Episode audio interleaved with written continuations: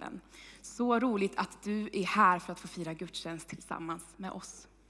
Hanna Malmström heter jag och jag är ungdomspastorn i den här församlingen. Jag är ganska ny.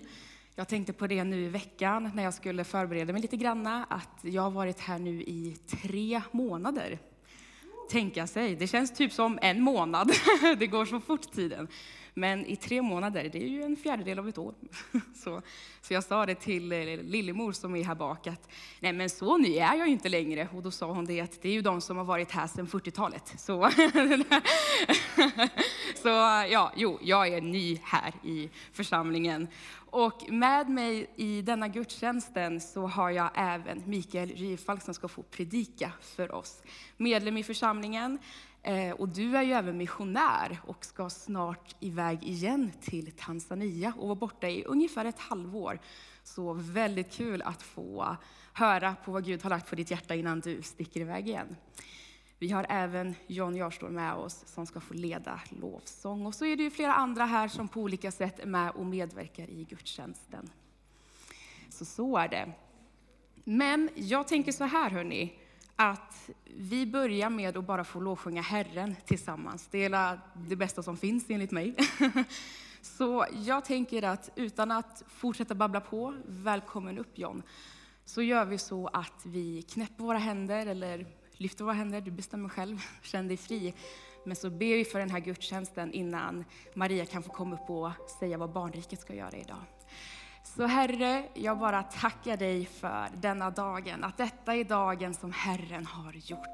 Att vi får komma tillsammans som en stor familj. Både här men även på andra områden. Och få ära dig och få lovsjunga dig Herre Jesus. Att få ta emot av den kärlek och godhet som du har idag för oss Herre. Att våra hjärtan ska få vara öppna för vad du vill göra med oss denna söndagen Herre. Så jag lägger denna gudstjänst i dina händer, denna söndagen i ditt hjärta, Herre. Och jag bara välkomnar din heliga ande att få göra det som du vill göra just nu. I oss, Herre, i denna kyrksal, Herre. Kom med din heliga ande och omslut oss, Herre Jesus. All ära är din, Herre.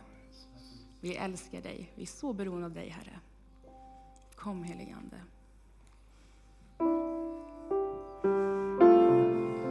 Kan vi ställa oss upp allihopa? Jag kommer som jag är. Jag har ingenting att dölja.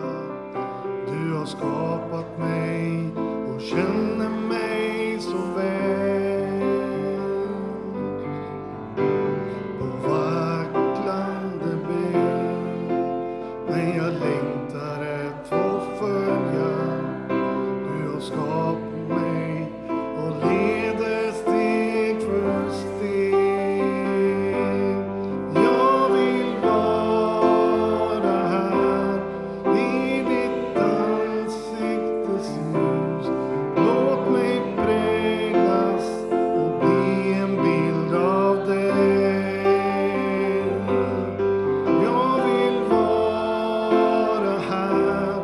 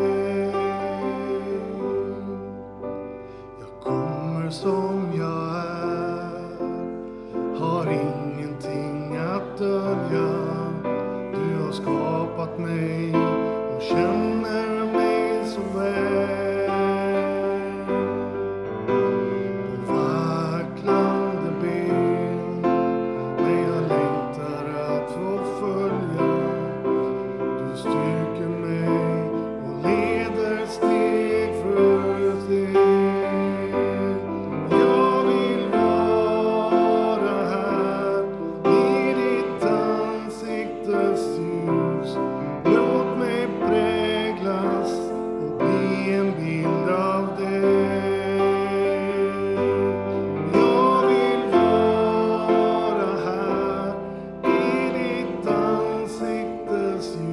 Thank you.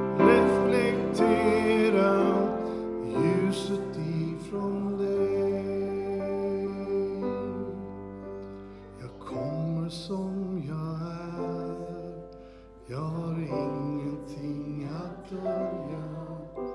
Du har skapat mig och känner mig så väl. På vacklande ben, men jag längtar att få följa. Du styrker mig och leder steg för steg.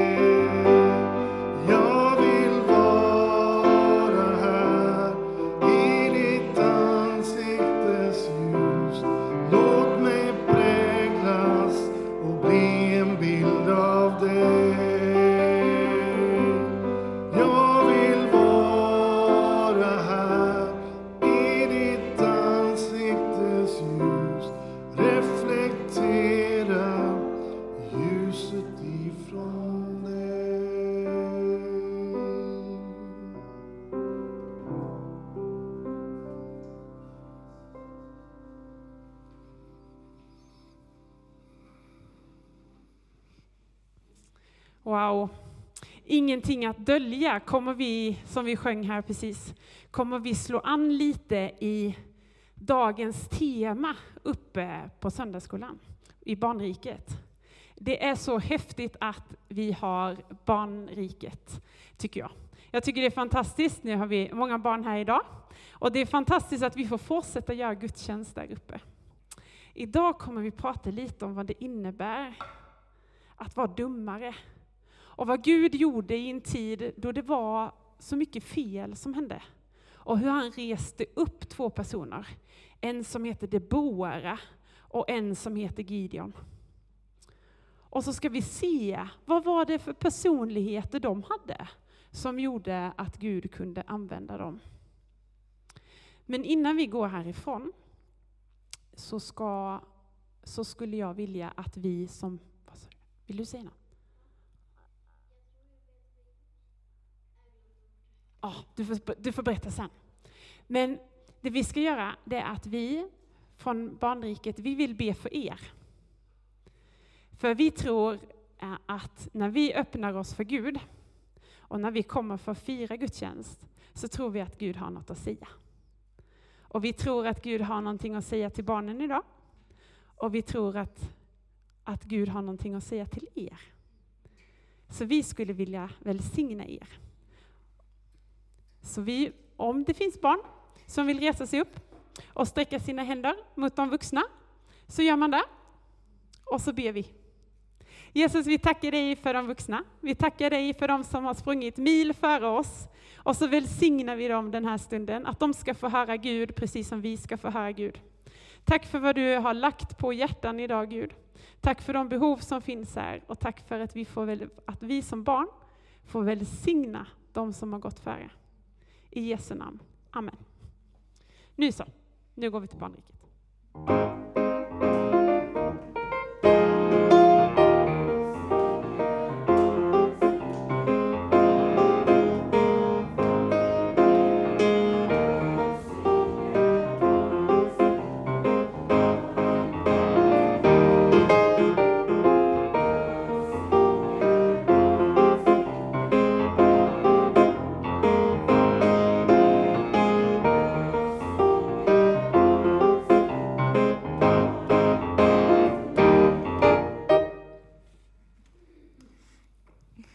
Jag älskar den sången. Jag blev så chockad första gången vi hade den här. Jag bara, wow, vilken grej! Typ. Den är så bra, underbar. Hörrni, jag tänker så här. Vi ska snart ta och sjunga lite mer lovsång tillsammans. Men först lite information om vad som sker nu till veckan. På onsdag har vi lite fler grejer som sker. Som vanligt har vi bibel och bön vid 10:30-tiden. Vi har även after school, men någonting som kanske är lite speciellt är att vi kommer få ha 4 gudstjänst tillsammans med Thomas Sjödin som kommer hit. Han är från Smyrnakyrkan i Göteborg. Det här är någonting vi gör tillsammans med andra kyrkor i Tibro. Det kommer vara här. Och insläppet börjar 18:30 och själva gudstjänsten börjar klockan 19. Vi tror att det kommer vara mycket folk som kommer. Så var gärna här liksom redo så att säga. Så att när dörrarna öppnas 18:30 så kan du se till att få en bra plats. Men jag vill även säga det att vi kommer även bjuda på lite fikamingel. Och det är ganska enkelt fika som man kan ta med sig in hit. Liksom. Så känn inte att du ska gå miste om fika för att du ska ha en bra plats. Utan liksom, ta lite i mingel, kom och sätt dig och var redo. Så att vid 19.00 så kör vi, så att säga. Men som sagt, 18.30 öppnar vi dörrarna. Det kommer som sagt vara mycket folk. Vi kommer ha personer som är ansvariga ifall om att det skulle hända en olycka eller någonting. Så även på det sättet vara lugna. Att även fast det är fullt så har vi kontroll på gudstjänsten, så att säga. Sedan vill jag också lyfta upp att nästa söndag är det gudstjänst här igen klockan 10. Och då är det ingen annan än vår kära pastor Bengt som ska få predika. Och vi kommer även ha fullt av nattvard den söndagen. Men jag vill även highlighta lite extra att det är även en söndag där vi kommer få ha tillfälle att få ge till Framtidsfonden. Igår på församlingskvällen så pratade ordförande Pelle om alltså att få bara ha liksom möjligheten att få ge till Framtidsfonden. Att det finns ju en välsignelse i att ge av sitt glada hjärta och av sitt överflöd tillbaka till Herrens hus. Så jag vill bara trycka lite extra på det, att det är en söndagsgudstjänst där vi också kommer höja liksom Framtidsfonden. Så att man ändå kan redan nu börja fundera och fråga Herren, liksom, hur mycket vill jag vara med och ge tillbaka av mitt överflöd. Så.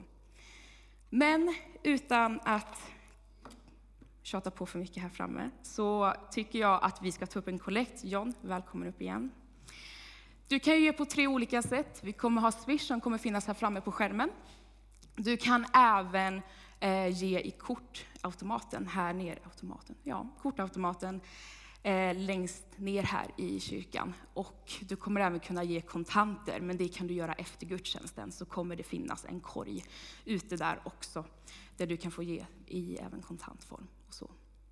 Men tusen tack för din gåva och var välsignad.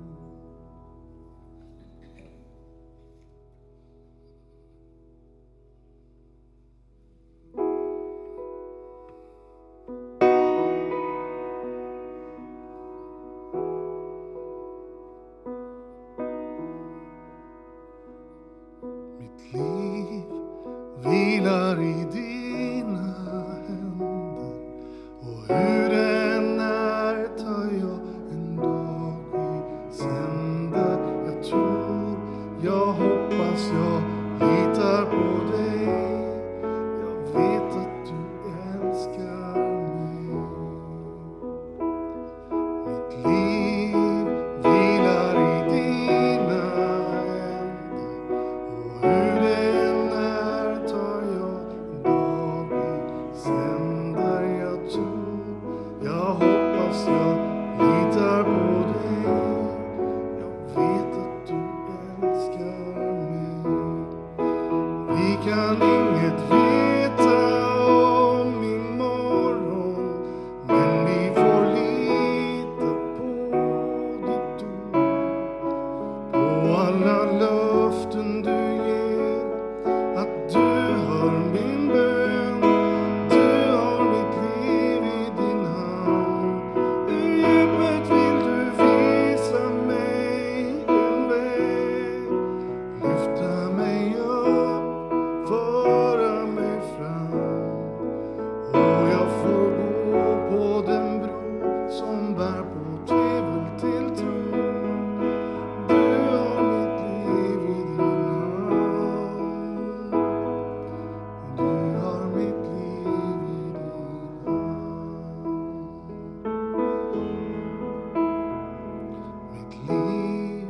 liv vilar i dina händer, och hur den är tar jag en dag i sändar. Jag tror, jag hoppas, jag litar på dig. Jag vet att du älskar mig.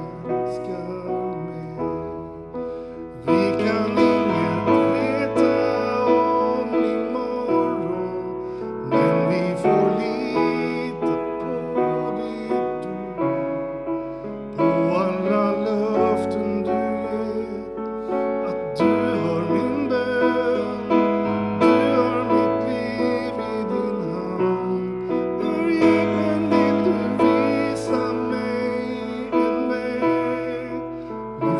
mig upp, föra mig fram, och jag får gå på den bro som bär från tvivel till tro. Du har mitt liv i din hand. Du har mitt liv i din hand.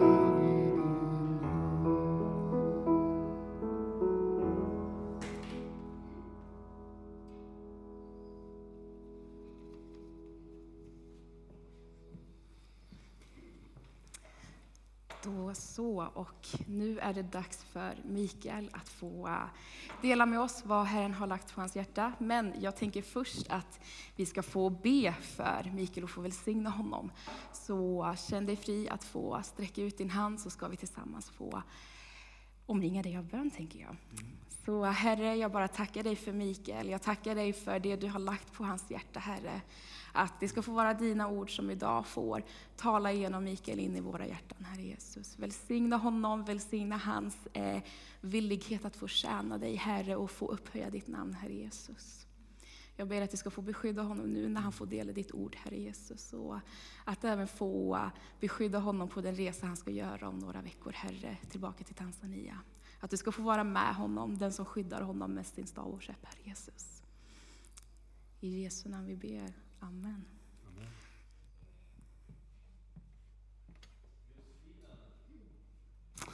Hörs jag nu? Nu hörs jag. Ni ska veta att det här är pirrigt att stå framför sin hemförsamling. Jag har talat på många ställen, men hemförsamlingen är alltid svårare. Men det är ju så. Jag är född här, blev frälst i Smålandsstenar 1965. 66 kom jag tillbaka till Tibro och gick med här i, blev upptagen som medlem i församlingen. Och det är ju några år sedan. Det är ju faktiskt så att det är ju 50 år sedan.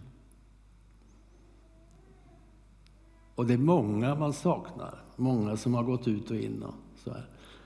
Men det är ändå min hemförsamling, och Ni vet ju vem jag är. Alla de bussträck man har gjort och reser hit och dit.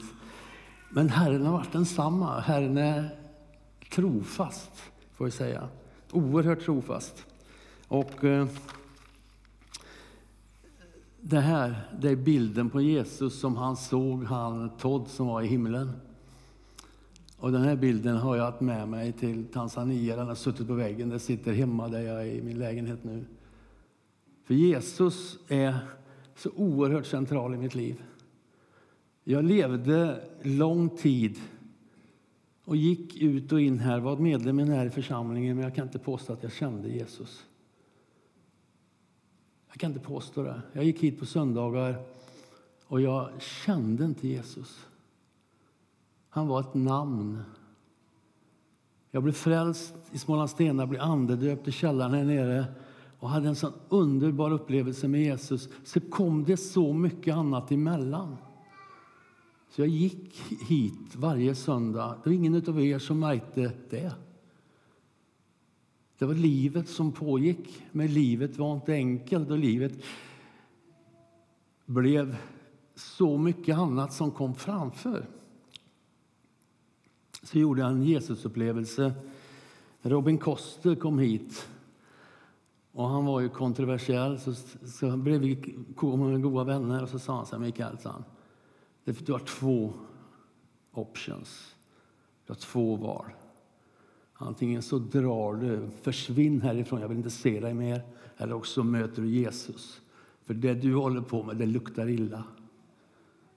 Och du vet, det var ju som ett så i bröstet bara.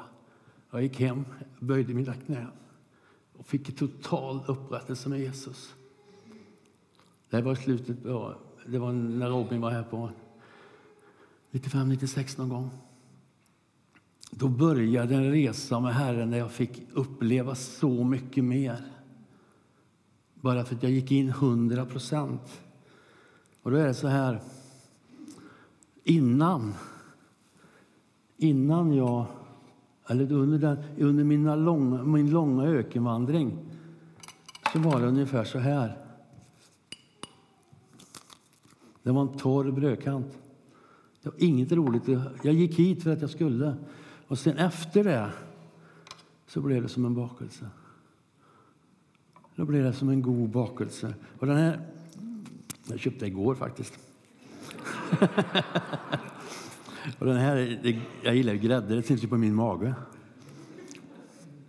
Där står det i Guds ord att han ger oss goda rätter. Och så älskar jag getkött också, men det är en parentes. Men det här, det som är på sidan här, den där röda sylten där nere.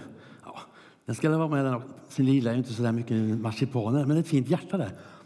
Men grädden är god.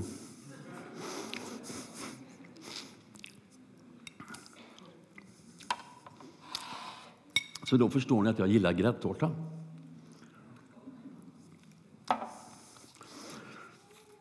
Men om du lever som en torr brödkant, sluta med det. För det är mycket bättre att äta prinsessbakelse. Och så står det ju Johannes.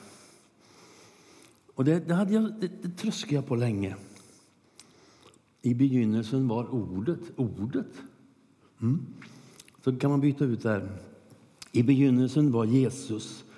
Och Jesus var hos Gud. Och Jesus var Gud.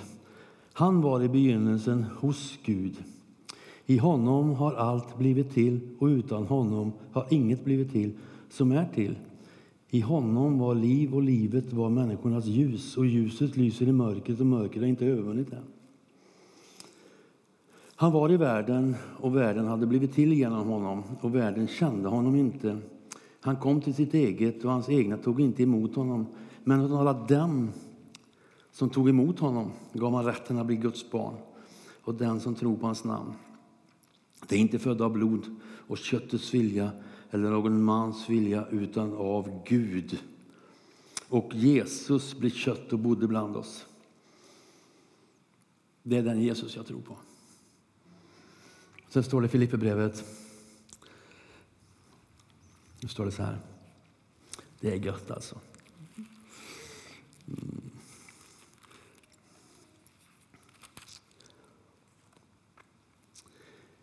Var inte upptagna och stolta, var istället mjödmjuka och sätt andra högre än er själva. Se inte på ert eget bästa utan på andras. Var så till sinnes som Kristus Jesus var. Tänk som Jesus. Fast han var till i gudagestalt räknade han inte tillvaron som Gud så som ett segerbyte, utan utgav sig själv genom att anta en tjänare gestalt då han blev människa. Han som till det yttre var som en människa ödmjukade sig och blev lydig ända till döden, döden på korset. Därför har också Gud upphöjt honom över allting annat och gett honom namnet över alla namn. För att i Jesu namn alla knän ska böja sig i himlen, på jorden och under jorden. Och alla tungor bekänna Gud Fadern till ära att Jesus Kristus är Herre. Då är frågan, vad ska vi göra med Jesus? Ska vi bara ta bort honom som ingenting? Eller ska vi... För Pilatus säger så här, vad ska jag göra med Jesus? Det är frågan, vad ska vi göra med Jesus? Kan vi bara strunta i alltihop? Nej, vi kan inte det. För Guds ord är tydligt med det att det finns två vägar. Det finns en väg till himmelen och en väg till fördärvet. Och vi har möjligheter att säga, men jag behöver inte göra det. Jag har inte gjort något fel. Men Gud har älskat oss. Adam och Eva syndade. Och Herren gick i lustgården och så sa han så här, var är du? Och den frågan är idag också. Var är vi? Vad finns vi idag? Vad gör du med Jesus? Men det är så mycket som kan komma emellan. Abraham, han hade väntat länge. 90 år. Mamma fyllde 90 år i veckan. Och vi firade henne. Hej mamma! Så länge väntade han. I 90 år. Och ännu mer. Och så fick de grabben, Isak, löftesonen. Och sen fick han offra Isak på berget. Varför? Jag hörde en utläggning om detta. Isak hade kommit emellan Abraham och Gud. Isak var så important, han var så det var allt för Abraham. Så Isak han skymde Gud. Och det är så mycket som kan skymma. Sen fick han gå till Moria berg och offra sin son. Han behövde inte offra honom. Han fick offra en bock istället. Men Isak hade kommit i vägen. Ni vet att jag älskar amerikanska bilar. Jag har en Cadillac 60. Och så hade jag Ureboms gamla bil hade jag också. En Valiant som var såld där nere på primtappen 1965. Det gjorde jag i ordning och åkte i. Och så tänkte jag ska nog sälja den där. Så var det en kille som kom. Ska du sälja bilen? Nej, jag säljer den inte. Och så gick år efter år och frågan kom och jag ville inte sälja den. Så en natt så vaknade jag av att Herren sa till mig, nu ska du sälja bilen. Jaha. Och det gjorde jag det till den här killen. Mötte honom och sa så här, nu är bilen till salu. Va? Men du vill ju inte sälja den. Nej, men nu vill jag. Så. Är du beredd att köpa den? Ja. Så vi gjorde upp affären och då sa han så här att, varför säljer du bilen, sa han. Jo, sa han, för Herren sa till mig att jag skulle sälja bilen. Och då säger han så här, jag sa till Herren så här, det är en troende vän till mig. Om det är så att Mikael ska sälja bilen så ska du väcka honom mitt i natten. Och ge honom ett tilltal att han ska sälja bilen. Och så skedde. För det är den Jesus jag lever med. Och då så det blev väldigt starkt när vi stod och tänkte på detta. Att jag hade fått ett tilltal på hans bön. Och han var ju gripen av att det blev så. Ja, veckan efter så rasade motorn på Cadillacen. Ja. 3 juni hade jag ingen bil. Vi åkte Volvo.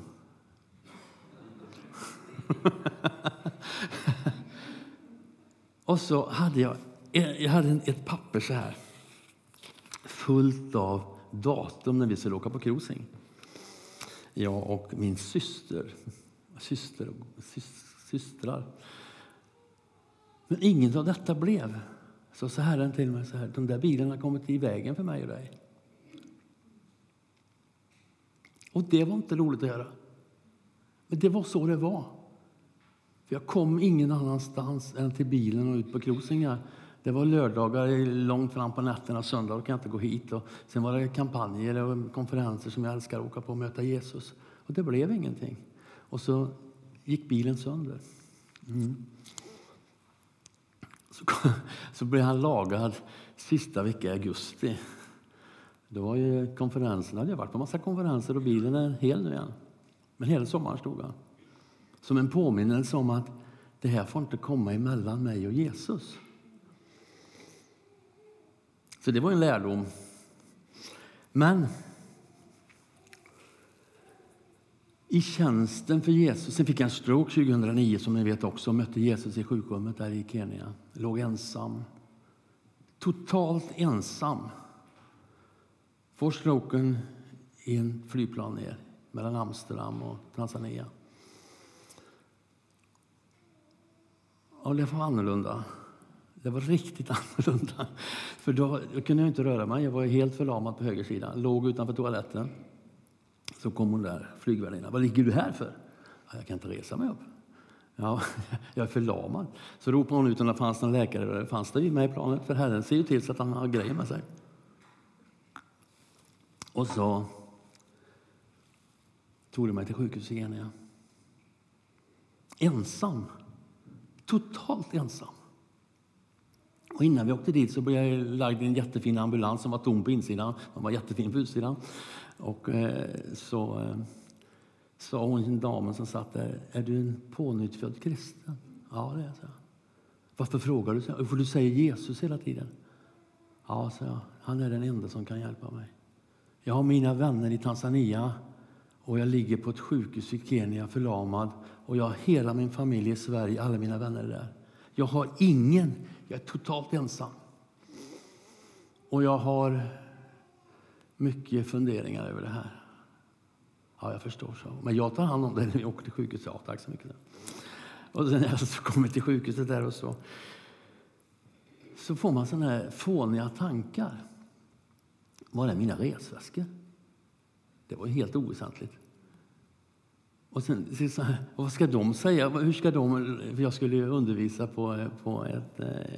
i samer där på massa möten där, bibelstudievecka. Vad ska de säga?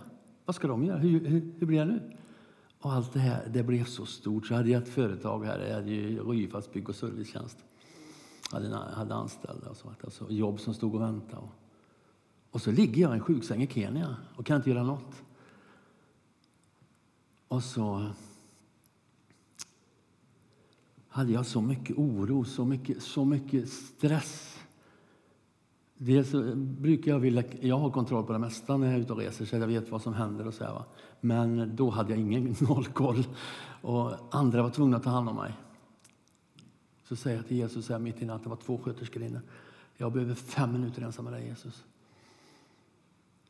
Och då går de här 2 sjuksköterskorna ut. Jag vet inte vilket språk jag tar det på.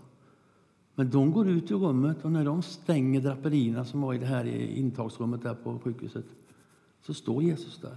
Så ser jag honom med mina kamera i ögonen. Och där så det är precis som när Jesus kommer in till lärjungarna och säger frid är jag. Det var total frid. Allt det som jag hade i mitt bröst det var borta. Totalt borta. Och så får jag de här till mig rakt in i hjärtat. Josua bok 1-9. Var stark och frimodig. Jag ska aldrig överge dig.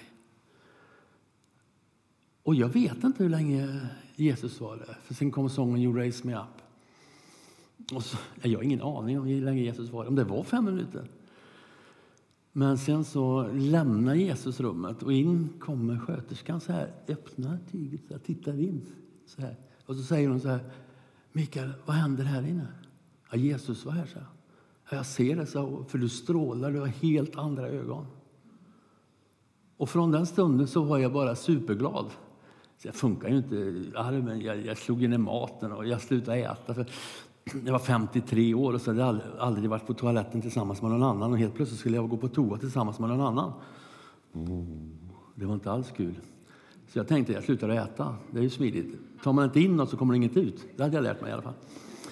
Så det var jättesmart. Och jag var jättehungrig.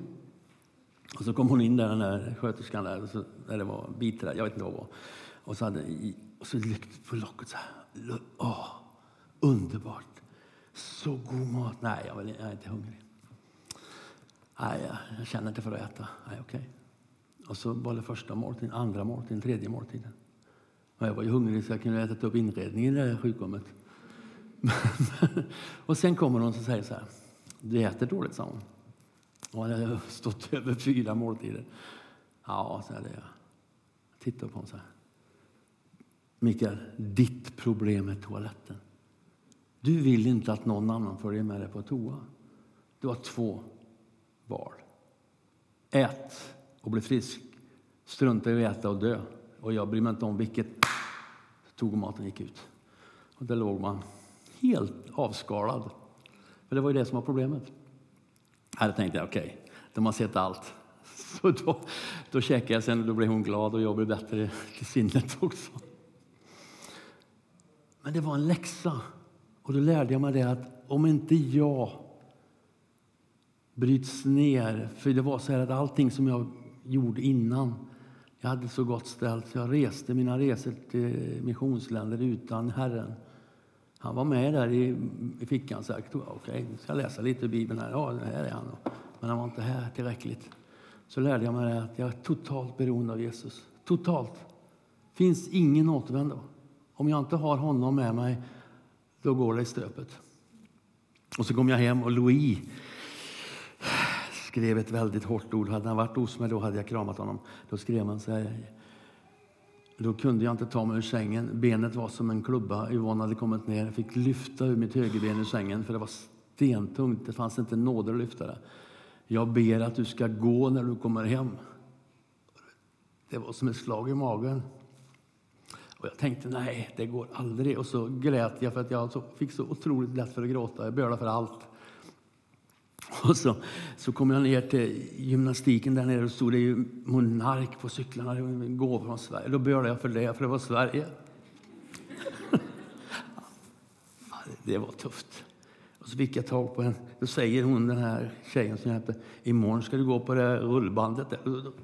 Då bara, gick jag så här. Kunde knappt lyfta benet. Imorgon skulle gå på rullbandet. Då började jag för det. Och så gick jag på rullbandet dagen efter. Och så tackade jag Herren för det. Han hade börjat processen i mitt liv. Men jag gick så där. Det vet man. Han kunde inte hålla balansen. Var ju som hade druckit för mycket kaffe. Och så gick jag där på en linje där. I den där gympallen där. Så fruktansvärt dåligt. Och jag stapplade. Jag höll på. Jag var irriterad. Och, ja, normalt. Ryfarkreaktion. Och jag så sa jag till Yvonne, nej nu går vi. Nu ska vi gå i natt.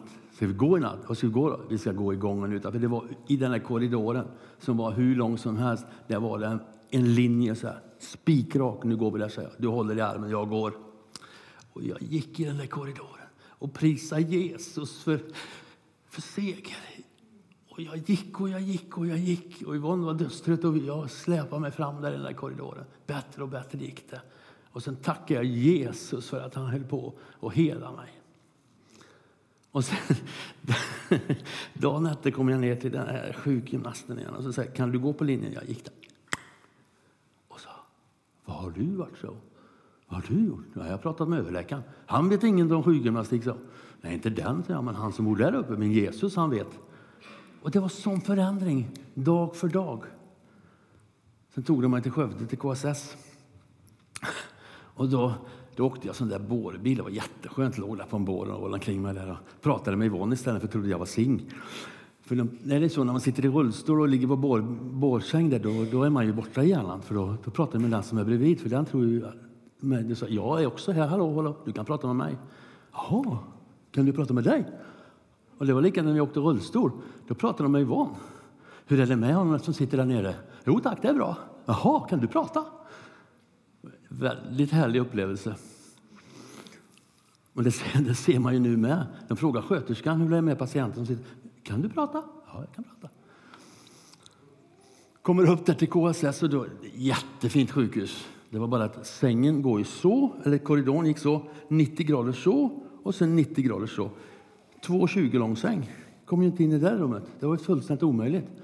Så började de prata med de här biträdarna där. Hur ska vi få ur honom? Hur ska vi få in honom? Vi är för lite personal. Babababa. Är det något problem, sa jag. Ja, vi kommer inte in med sängen. Alltså var det bara det, sa jag. Så gled jag ur sängen där lite så här. Och gick in där. Du har haft en stroke för 3,5 veckor sedan. Kan du gå? Ja. Jag har en Jesus som över alla läkare, som över allting, som helar och upprättar. Så smet jag in där. Så klistrade han upp en lapp på dörren. Men han så alltså ett kryss över. Hit men inte längre. Och då hade jag ju sån här Afrikabakterier med mig. Det var en tvungen att göra lite prover på mig när de fick släppa in någonting. Och sen hängde inte högerbenet med. Det här var runt 1 december. Men högerbenet hängde inte med riktigt. Så låg jag hemma i soffan. Så var Torbjörn och Nattan hemma. Och då när jag ligger där inne, helt plötsligt bara, så kunde jag röra på tårna. Och det bara skrek i våra. Åh, Jesus vad bra det. Så det var Torbjörn och Nattan. Torbjörn stod inte till mig där inne när tårna bara, började röra sig. Det är honom som jag reser med. Det är honom som jag lever med. Det är honom vi lever och rör oss, säger Paulus. Vi är hans släkt.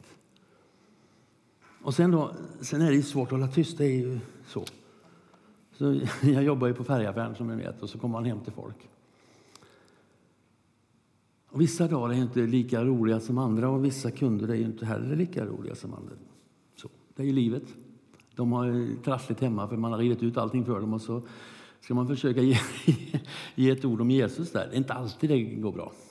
Så var jag hos en man där med den här Staxet-boken. Tänkte, den ska han få. Nej, det var inte läge. Den dörren var stängd där, kan jag säga. Och sen kom jag till nästa kund. Du kan åka dit, sa Bertan. Det ska fixas till något där i hallen där. Jag kommer inte ihåg vad det är sant. Det är någon annan som har varit där åt oss. Jag kommer dit och så är det en kant så här. Som är ungefär lika hög som det här. Och det var för högt för det passade inte ihop med rummen. För det lutade så vi hade fått spacklat upp det. Och det blev, så skulle jag ta bort den kanten där och så skulle jag lägga dit en trälig. Jag satt där och knackade där. Och då säger hon så här, satte hon sig på en stol där damen där. Och jag låg där och knackade sån där frysbacka. Då säger hon så här, jobbar du heltid på Gullrama? Nej, det är så sniket att jobba heltid så här, så jag jobbar bara halvtid. Jaha. vad gör du resten och så? Ja, från oktober till mars så är jag i Afrika. Är du Hampus morfar, säger jag. Ja, det är jag, säger jag. Och där utspann sig ett oerhört samtal. För då hade hon träffat Hampus, mitt barnbarn. Han hade berättat om det jag gör i Afrika. Och där satt jag och knackade sten och hon satt där och jag berättade om Jesus. Och jag bölade där och hon bölade på stolen där. Och mellan tårarna så var Jesus med i samtalet. Och så fick hon min bok, den här Staxet-boken. Så var inte hennes man hemma utan sa, han kommer hem sent ikväll. Ja, jag kommer. Ja. För då ville han, skulle vi prata om den här listen där. Så kommer han och så gick vi igenom det. Alltså du har gett en bok till min fru? Ja, tänkte nu är det kört. Jag har också läst den, sa han. Jag fick med den på en resa. Jag sträckläste den. Kunde inte släppa den. Jesus är med i vardagen. Det är det som är kul. Och i veckan som gick nu så var jag i en lägenhet i Tibro. Och så kom det en dam och sa, vill du ha kaffe? Ja visst vill jag ha kaffe, kära barn. Jag tänkte, nu har Herren öppnat en väg här. Så satte vi oss där. Och så fick hon berätta om sitt liv. Så sa jag, berätta om Jesus. Ja, jag går inte i någon kyrka, så men han bor här. Så. Bra, så det räcker. Jesus vill att vi är ju hans händer och fötter. Det är ju så det är, va? Det är ju så. Och sen då, sen fick jag ju förmånen att börja i Tanzania då. Det var lite struligt när jag kom iväg. Men första gången jag kom iväg dit ut så till en slätt över ett lågland. Du kan lägga in Tanzania-bilder.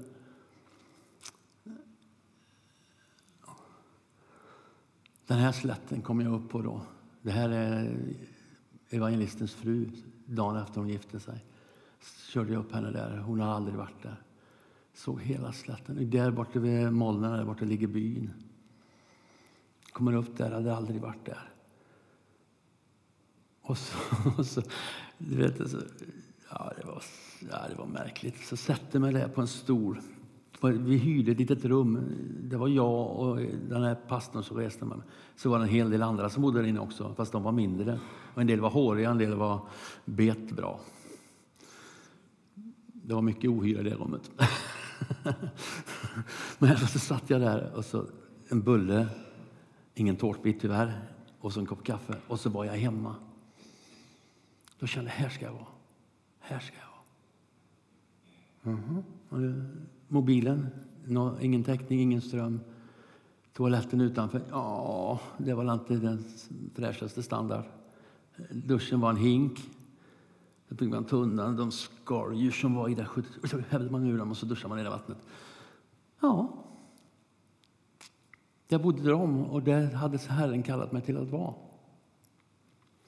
7 blev frälsta första gången vi kom dit. Första veckan där. Där borta nu så ser bergkanten som är bortom där. Det är lite gråare där, eller brunare. Där ska vi bygga kyrkan nu. Sen ska börja med i oktober. Men i alla fall så börjar Herren göra under. Vi berättar om Jesus. Och så hade vi så att när vi hade haft våra möten, det var ju hundratals man säger, då ställde vi en stol där. Ni som vill ha förbön för att sätta det här, så bad vi för dem. Och jag bad på svenska och i tungor över de här människorna. Och de förstod ingenting vad jag bad och det spelar ingen roll för Herren vet. Så hade jag tolken med mig så kom jag. Nej, han kunde engelska när han sa, kan du be för min fru att hon får barn? Ja, vad är hon så? Nej, hon är här. Måste hon vara här? Nej, det är inte nödvändigt. Men har du tro för att din fru kan bli med barn? Ja, så. Och så bad jag för honom att hans fru skulle bli med barn. Och då sa han så att det är fel på min fru. Är du säker? Det kan vara fel på dig, så. Fel på mig? Nej, det är henne, så. Det är aldrig fel på en masai-man. Men det är alltid kvinnorna som det är något fel på. Ja, men i alla fall så bad jag för henne och så åkte jag till Sverige. Och så tänkte jag, hur blir det nu när jag kommer tillbaka? Då hade jag fött en litet barn, en liten kille. Det är härligt med Herren. Och sen så dog det en bomaledare. Och de är högst, alltså de är chef. Och är man då gråhårig som jag är och så här och lite rund mage så är man ju ännu högre i kurs. Och han dog. Förstfödde sonen ska ta över boplatsen eller området och han är inte där. Då säger mamman så här, jag vet inte var han är. Var tror han är? Så han kan vara i Kenya, han kan vara i Tanzania, han kan vara var som helst, han kanske är död, vi vet inte. Då ber vi, sa vi, till vår Jesus Kristus att han får hemlängtan. Och det gjorde vi.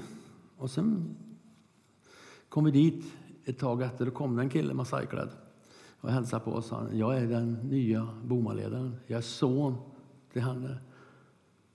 Jaha, varför är du här? Sa vi. Jag fick hemlängtan. Jag var i Kenya, jag var i Nairobi. Tjänade massor av pengar men helt plötsligt så fick jag sån sanslös hemlängtan. Jag var tvungen att gå hem. Och nu är jag ledare här. Det är den Jesus jag känner. Och sen så har vi ett ställe som är 4,5 mil att åka ytterligare. Jag har 19 mil ute jag är i Borsen. Och sen här är det 4,5 mil till. Vid en sjö som heter Lake Natron. En av jordens giftigaste sjöar. För en sodasjö. Så åker man ner i den så blir det inte bra. Som parentes var ute och körde bil där inte sjön och det började sjunka så fick man backa snabbt. Det var härligt. Men i alla fall så kommer vi dit.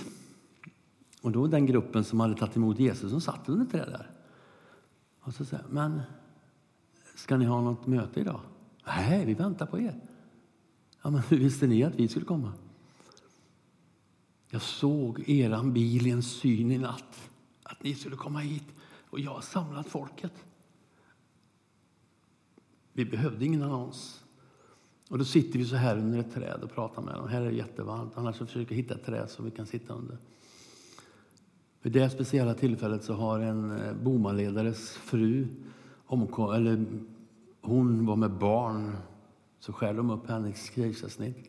För det är ju så att massajerna omskär sina kvinnor, så hålet där barnen ska komma ut är som en svensk 5-krona. Och de här går sönder. Och i det här fallet så kunde de inte komma ut, utan de öppnade henne. På en liten dispensär, en liten sjukstuga, och det här misslyckades, och barnet och frun dog. Veckan efter så ramlar hans förstfödde son nerifrån, om du tänker stå på läktarbarriären rakt ner och slår bröstkorget i en stor sten, avlider också. Och det är en av våra bröder i församlingen. Så sitter vi där under och då är det så man sörjer tillsammans. De har med sig te, socker, mjöl, det som vatten, som gåva då. Så sitter vi där och då har kyrkan blåst bort. När vi sitter här i Gila, den första kyrkan som vi fick möjlighet att bygga. Men det är den kyrkan. Men vi sitter alltid under ett träd där det finns det där. För det är ju skålligt eller varmt i alla fall. Och det bränner ju här på mig. För jag inte har något hår så jag har alltid keps på mig. Jag brukar inte gå till kyrkan i keps.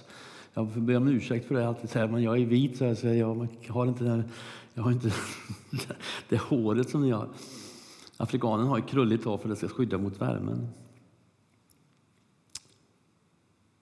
Och vi har ju pratat med Simon här nu, 25 frälsta i veckan. Han åker till boplatser med motorcykeln som vi har gett härifrån. 25 frälsta. Och en sa, nu har det blivit 75 frälsta den här veckan. Varför då? För att vi pratade om Abraham, Isak och Jakob? Nej, i namnet Jesus. Och i namnet Jesus sker allt det här. Det var Jesu namn som reste mig upp från sjuksängen. Det var Jesu namn som hjälpte dig, Richter. Det är Jesu namn. Det är inte något annans namn. Det är inte för att jag är där. Sen tycker man det är roligt när jag kommer för att jag har håriga armar och så här. Det ser lite annorlunda ut. Men namnet Jesus, det är så starkt. Så det driver ut all sjukdom. Det står, han tog allt på korset, står det. Jesaja 53. Det står inte att han lämnade någonting. Benbrott, psykisk ohälsa, någonting. Han såg att han tog allt. Och det innebär allt. Och det sen är det så här att min bil är ju en Toyota Land Cruiser sedan 92. Och då är jag oerhört tacksam att jag har en Land Cruiser, inte har en Land Rover. Land Rover har aluminiumtopp och Toyota har järntopp. Och så var det vatten under bilen där på morgonen när jag kom ut ur det här gästhuset då, där jag bor med mina kompisar, spindlar och sånt. Och då var det en pöl med vatten där. Jag tänkte, har det varit och pinkat här nu också, tänkte jag. Och, ja, det går an om de pinkar, tänkte jag. Nu var det bara det som en blöt pöl där. Så åkte jag och så nöp motorn. Och då var det kylet som läckte. Och då var vi på väg till det här träet vi såg där. Och då var bilen, nöp bilen. Så då öppnar jag, en lucka går ju upp och det är väldigt bra, en lucka går ner. För där har man, dyker man maten och så har man solskydd. Så där har vi det bordet, så då hängde jag mig in där i bilen så här. Ja herre, hur tänkte du nu? Det här var förfärligt dumt att bilen gick sönder här. Nu är jag 19 mil ut i bushen och så kommer jag ingenstans. Vad har du för plan nu? Han har gått sönder en gång förut så fick jag gå hem. Lifta och grejer, det var jättebesvärligt. Jag tänkte, hur gör vi nu? Har du någon plan? Och så när jag hängde där så kom han som jag reser med. Du sa, har du te? Sa han. Ja, det har jag. Tycker du det är dags att dricka te nu när bilen är trasig? Nej, bryr inte om det. Jag vill ha te. Så fick han en sån här förpackning med tepåsar. Så började han riva sönder det i kylet. Där under ett träd en bit bort låg det en massaigubbe. Med en dunk med vatten. Och så skickade en gubbe dit och köpte han det. Så hällde vi det, så startade vi. Och då hade det nu varit aluminiumtoppar, den sprucket Toyotan, han kallade så funkar motorn. Startade perfekt och var tätt. Så tättnade det här, som vi säger på Växjö, skulle börna ju teet. Så körde jag 18 mil på detta. Det luktade så gott när det luktade te när jag körde. Men jag fick byta kylet.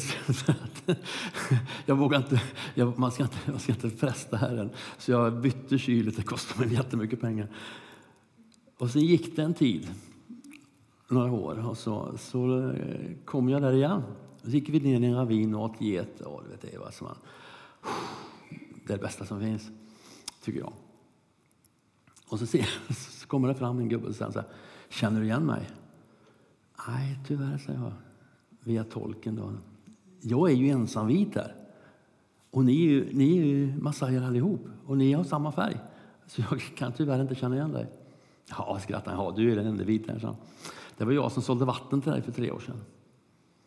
Och sa, nu har du varit här så länge. Du har gett oss vatten, du har gett oss medicin, du har gett oss det du tror på.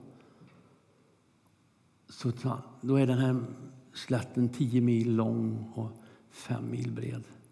Var du än är här ute så tar vi hand om dig. Vad som än händer så tar vi hand om dig. En galen viting från Sverige. I Masai-stammen. Det är gubbarna som jag lever med. Sen var det en kille, jag ska bara ta en till innan jag slutar. En som kom när jag kom ut första gången. Och jag brukar säga att vi har 2-benta hyenor och vi har 4-benta. Och jag säger att de 4-benta är bättre. För en 2-benta kan vara jobbiga. Den här gubben som jag kallar för 2-benta hyena, han hade många olika tankegångar. Men han var inte rolig att ha med att göra. Och jag fick som man säger, hade en mur mellan mig och honom. För jag kände att den här ska jag inte ha någonting med att göra. Han var inte ärlig alls. Ja. Så jag höll honom på avstånd så här. Och han pratade engelska och han var inte massaj, han var något annat. Jag vet inte vad han var. Han bodde där uppe i alla fall. Men i alla fall så, när vi sitter på en restaurang med svenska gäster då 2014, så kommer han in där, vet du. Så här. Jag tänkte, vad i all sin dag gör han här? Han har alltid tickt om pengar. Här har han inga pengar, han har ingenting att köpa här. Nej då, mycket riktigt. Han gick bort och satte sig där som Anneli sitter där. Och tittar på mig. Och jag tittar på honom. Du vet, han gör inte så här för honom. Vad vill du, tänkte jag. Och så gick jag till honom. Och Yvonne var med. Vad skulle jag nu? Nej, jag måste prata om honom där borta. Och så säger han så här. Du, jag behöver låna 100 000 skilling. På den tiden så var det 500 kronor. Nej, du säger, det går inte. Jag har inga pengar att låna till dig. För jag litar inte på dig. Det är så bara. Du får inga pengar. Men jag kommer inte hem till boplatsen. Kortaste vägen är 16 mil, långaste vägen 19. Jag kommer inte hem till Gila. Nej, så åt så. Det är inte mina bekymmer. Det borde du tänkt på innan du åkte hit. Att du måste åka man någonstans så vill att man har returbiljett. Men i alla fall så ja, nej, du får inga pengar, så gick jag och satte mig åt. Och den där goda steken där smakar inte alls bra. Då säger den heliga anden rakt in i mitt hjärta. Den inre rösten säger så här, du ska ge honom pengar. Nej, men sluta nu. Inte nu. Och då igen. Och jag satt där och åt, det smakade inte gott. Och jag var tvungen att ge mig. Så, och då sa jag, vad så du tufft honom? Ska du gå dit igen? Ja, jag måste gå dit. Du sa till honom, imorgon klockan 9 så infinner du dig på den och den bensinstation. Så ska jag fylla din bil med diesel. Oh, jätteglad. Möttes där klockan 9. Och så säger han så här. Så tankar bilen för de där pengarna. Det blir nästan full tank. Och så sa han. Du får pengarna när du kommer upp till Gerajan. Oh, visst, tänkte jag. Det får jag aldrig. Kommer upp dit och träffar honom. Nej, jag har inga pengar, sa han. Nej, det var det jag tänkte. Och det gick vecka ut och vecka in och jag påminde honom. Så gick den vägen genom byn precis där jag bodde. Så gick det en längre bort. Han tog vägen där borta. Han åkte inte in till mig. Han vägrade gå så han såg mig. Och varje dag passerade jag hans hus. Hopp. Och fick inga pengar 2014. Fick inga pengar 2015. Fick inga pengar 2016. Och sen sålde han bilen. Fick inga pengar ändå. Och sen så sa den heliga anden till mig, du ska efterskänka de där pengarna. Va? Ska efterskänka pengarna? Ja, så gör jag. Nej, sluta nu, tänkte jag. Och det började jag med redan 2015. Så när jag gick här i Tibro så tänkte jag bara, gubben, vad ska jag efterränka då? Och det låg ju på som en hela tiden. Och så hade jag i alla fall tagit reda på vad det heter på swahili. Och sen så tog jag reda på vad det var på engelska. Så frågade jag gubben jag reser med, vad heter det här på swahili? Det heter så och så. Och det heter på engelska så och så. Ja, det är sant. Ja. Och sen så kom jag in i rummet och säger den helige Ande så här, nu ska du efterskänka de pengarna. Och du vet, då tvärstannade jag bara. Ja. Och då var det liksom inte, kan du göra det? Utan då var det, så går jag ut igen, där ute sitter han, Masajen som jag reser med. Skriv ett brev att jag efterskänker de pengarna. Hur är hans tillstånd nu? Var bor han?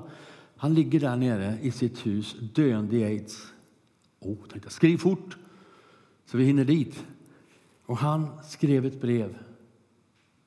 De 100 000 skilling som du lånade av missionären 2014, de efterskänker han till dig. Så din skuld är betald, du är fri.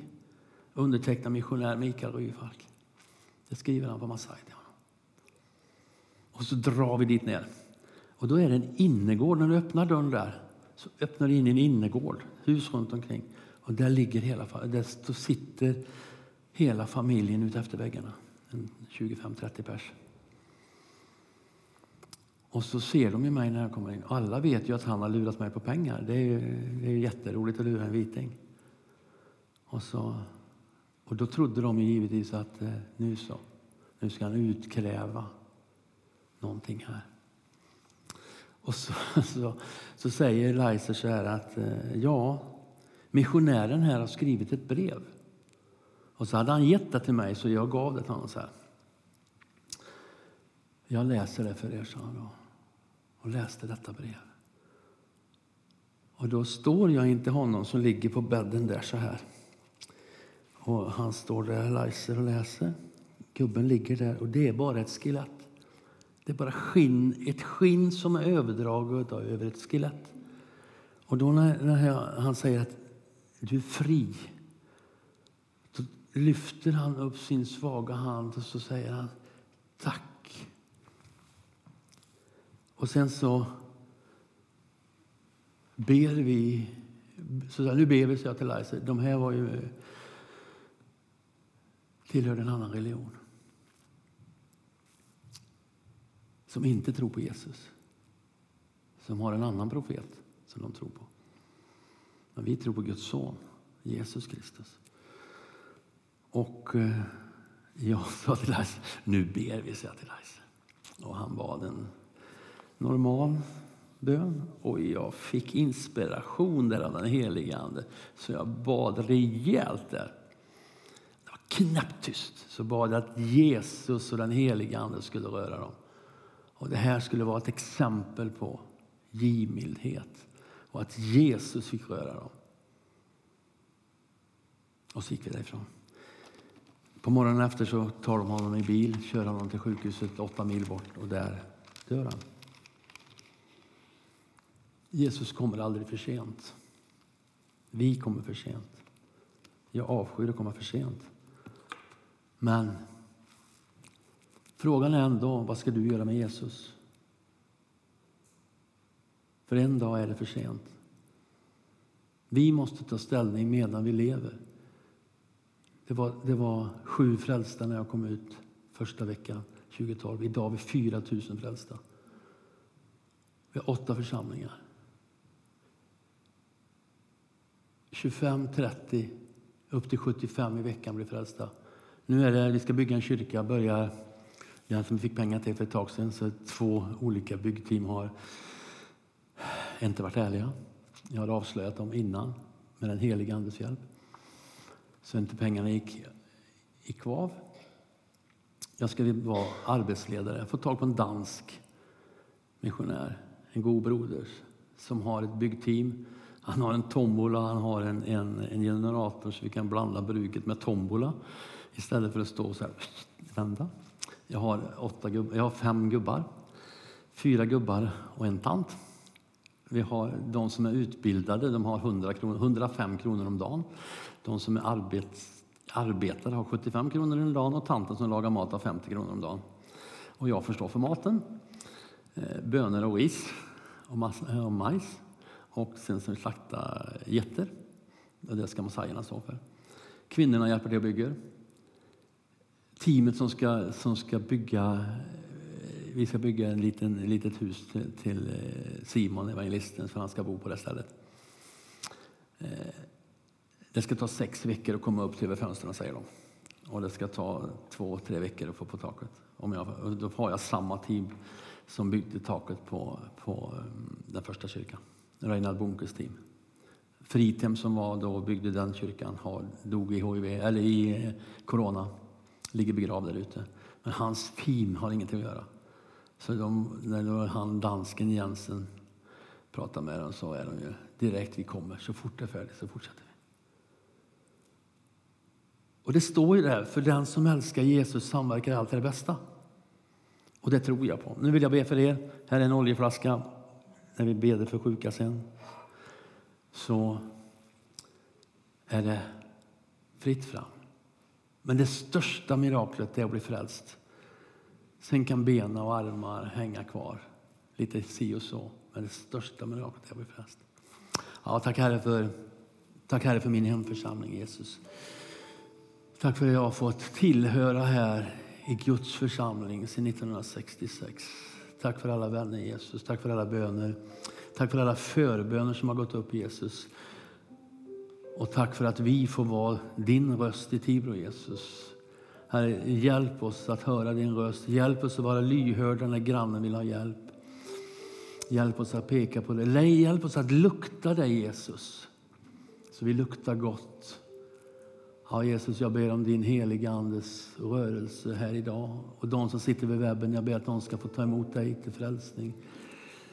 Till uppleva dig, Jesus, från djupet i sitt hjärta, Jesus. Herre, kom. Vi inbjuder dig att komma. I Jesu namn. Amen.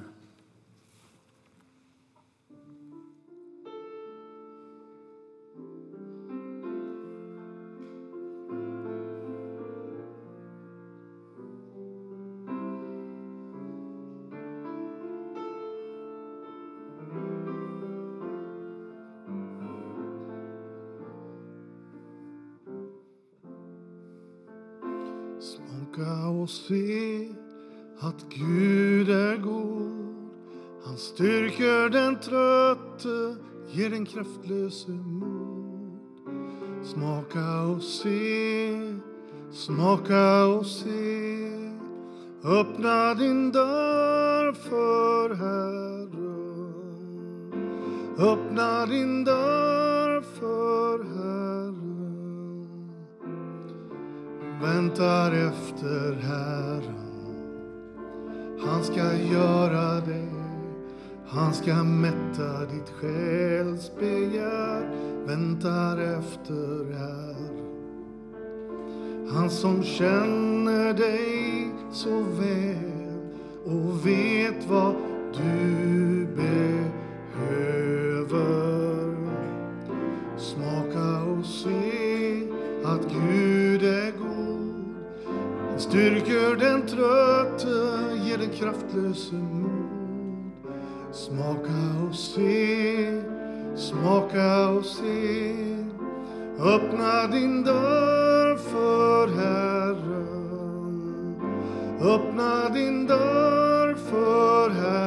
Väntar efter Herren. Han ska göra det, han ska mätta ditt själs begär. Väntar efter Herren. Han som känner dig så väl och vet vad du behöver. Smaka och se att Gud är god. Han styrker den trötte, ger den kraftlöse mod. Smaka och se, öppna din dörr för Herren. Öppna din dörr för Herren.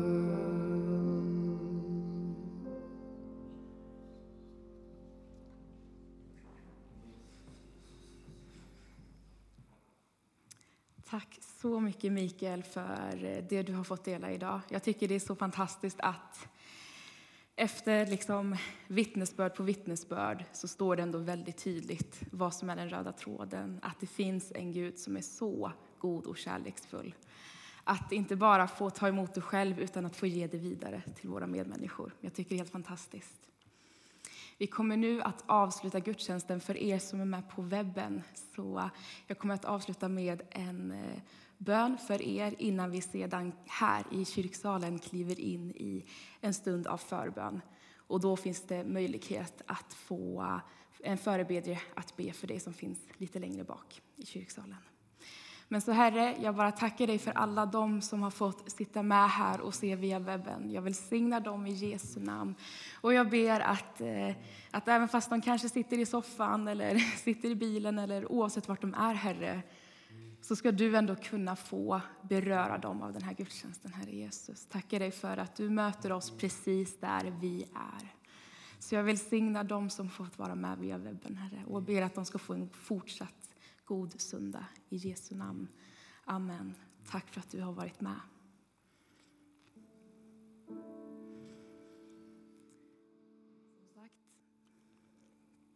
Vi kommer nu att fortsätta med förbön. Så känn dig fri att få röra dig i kyrksalen så som du vill. Men att det finns förbedare längre bak, det är Pelle och Gunilla.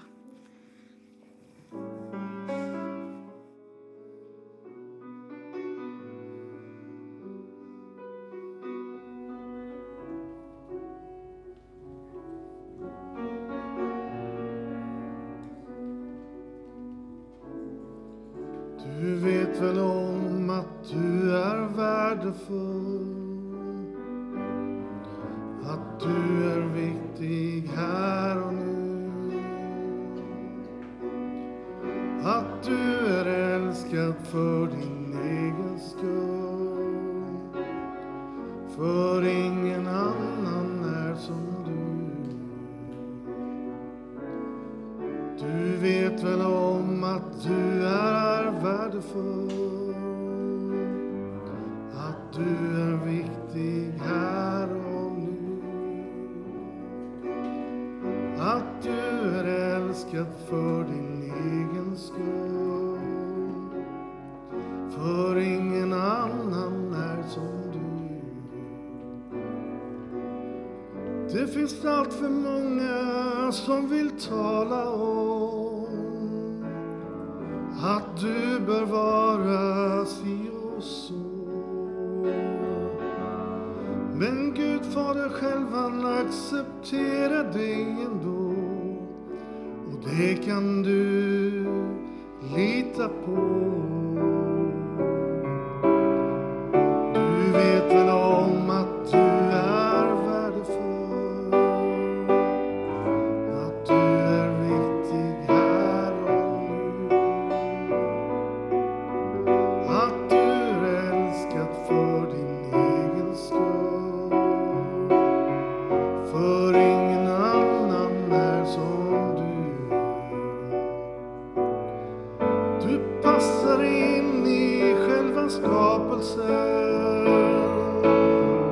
Det finns en uppgift just för dig,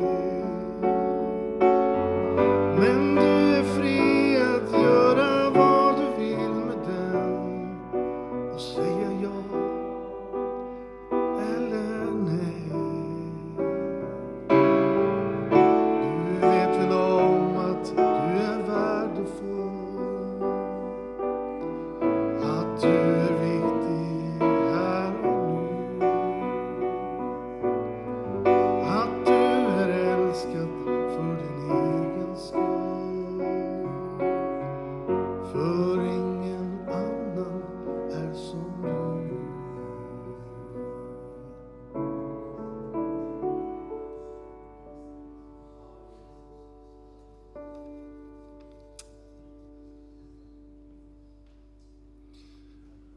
är så att Jesus har alltid tid för oss. Det är så. Hur stressade vi än är och vad vi än gör. Alltså man lever ett liv i 200 knyck. Man fyller varenda kväll, man fyller varenda dag. Pensionär eller ung. Idag är det väldigt stressat.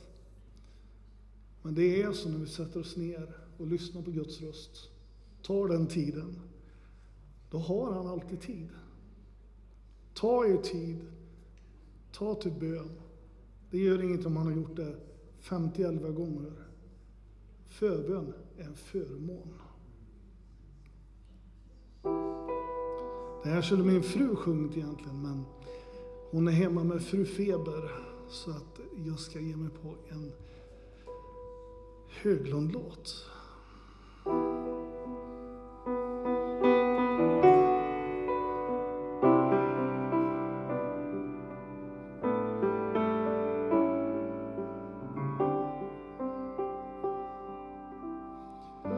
är trött på stress och jäkt, trött på alla tunga krav, och du gråter bakom din fasad.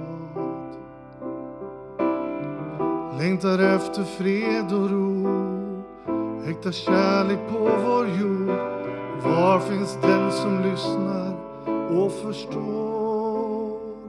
Jo, det finns en som har tid för dig, som både känner och förstår.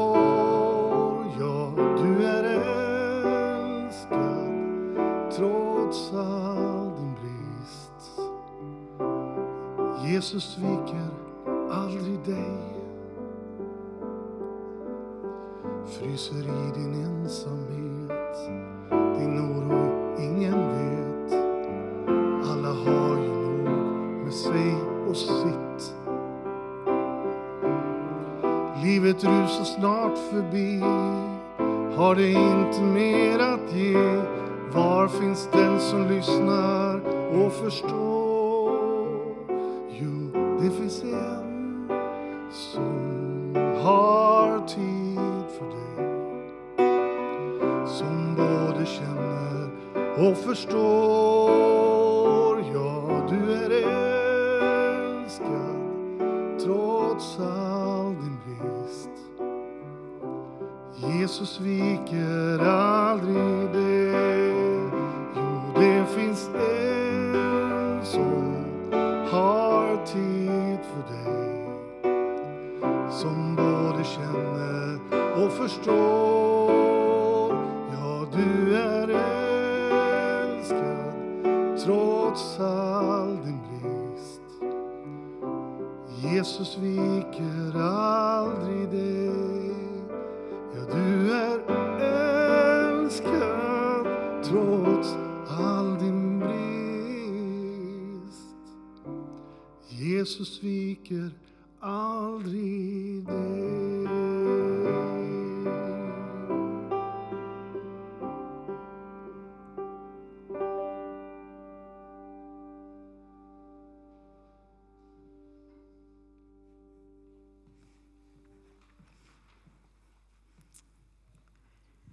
Tack John. Vi kommer nu att officiellt avsluta denna delen av gudstjänsten, men jag vill också säga att gudstjänsten fortsätter såklart även med fikat och efterhänget, så att säga. Men innan det så vill Bengt jättegärna avsluta med en bön. Så. Men efter det så är vi officiellt klara här inne, och att man kan få börja röra sig utåt till fikat. Jag har haft kontakt med familjen Jakobsson, Elisabeth och Lasse, och Lasse är riktigt dålig. De är riktigt oroliga för dem och ber om att vi ska be tillsammans för dem. Så det är på deras uppmaning jag gör det så här lite halvofficiellt. Så du får gärna resa på det, det kan vi göra. Och så ber du din bön och jag ber min bön för Lasse, att Gud ska få hela honom och styrka honom och hjälpa familjen i några tuffa dagar framöver här. Älskade Herre, tack för förmånen att få komma inför ditt ansikte och också nämna det som kan vara jobbigt. Det som kan ta energi och som kan göra att livet kan kännas riktigt besvärligt ibland. Nu ber vi Herre för Lasse. Vi ber för honom där han är på sjukhuset, att han ska få känna en trygghet.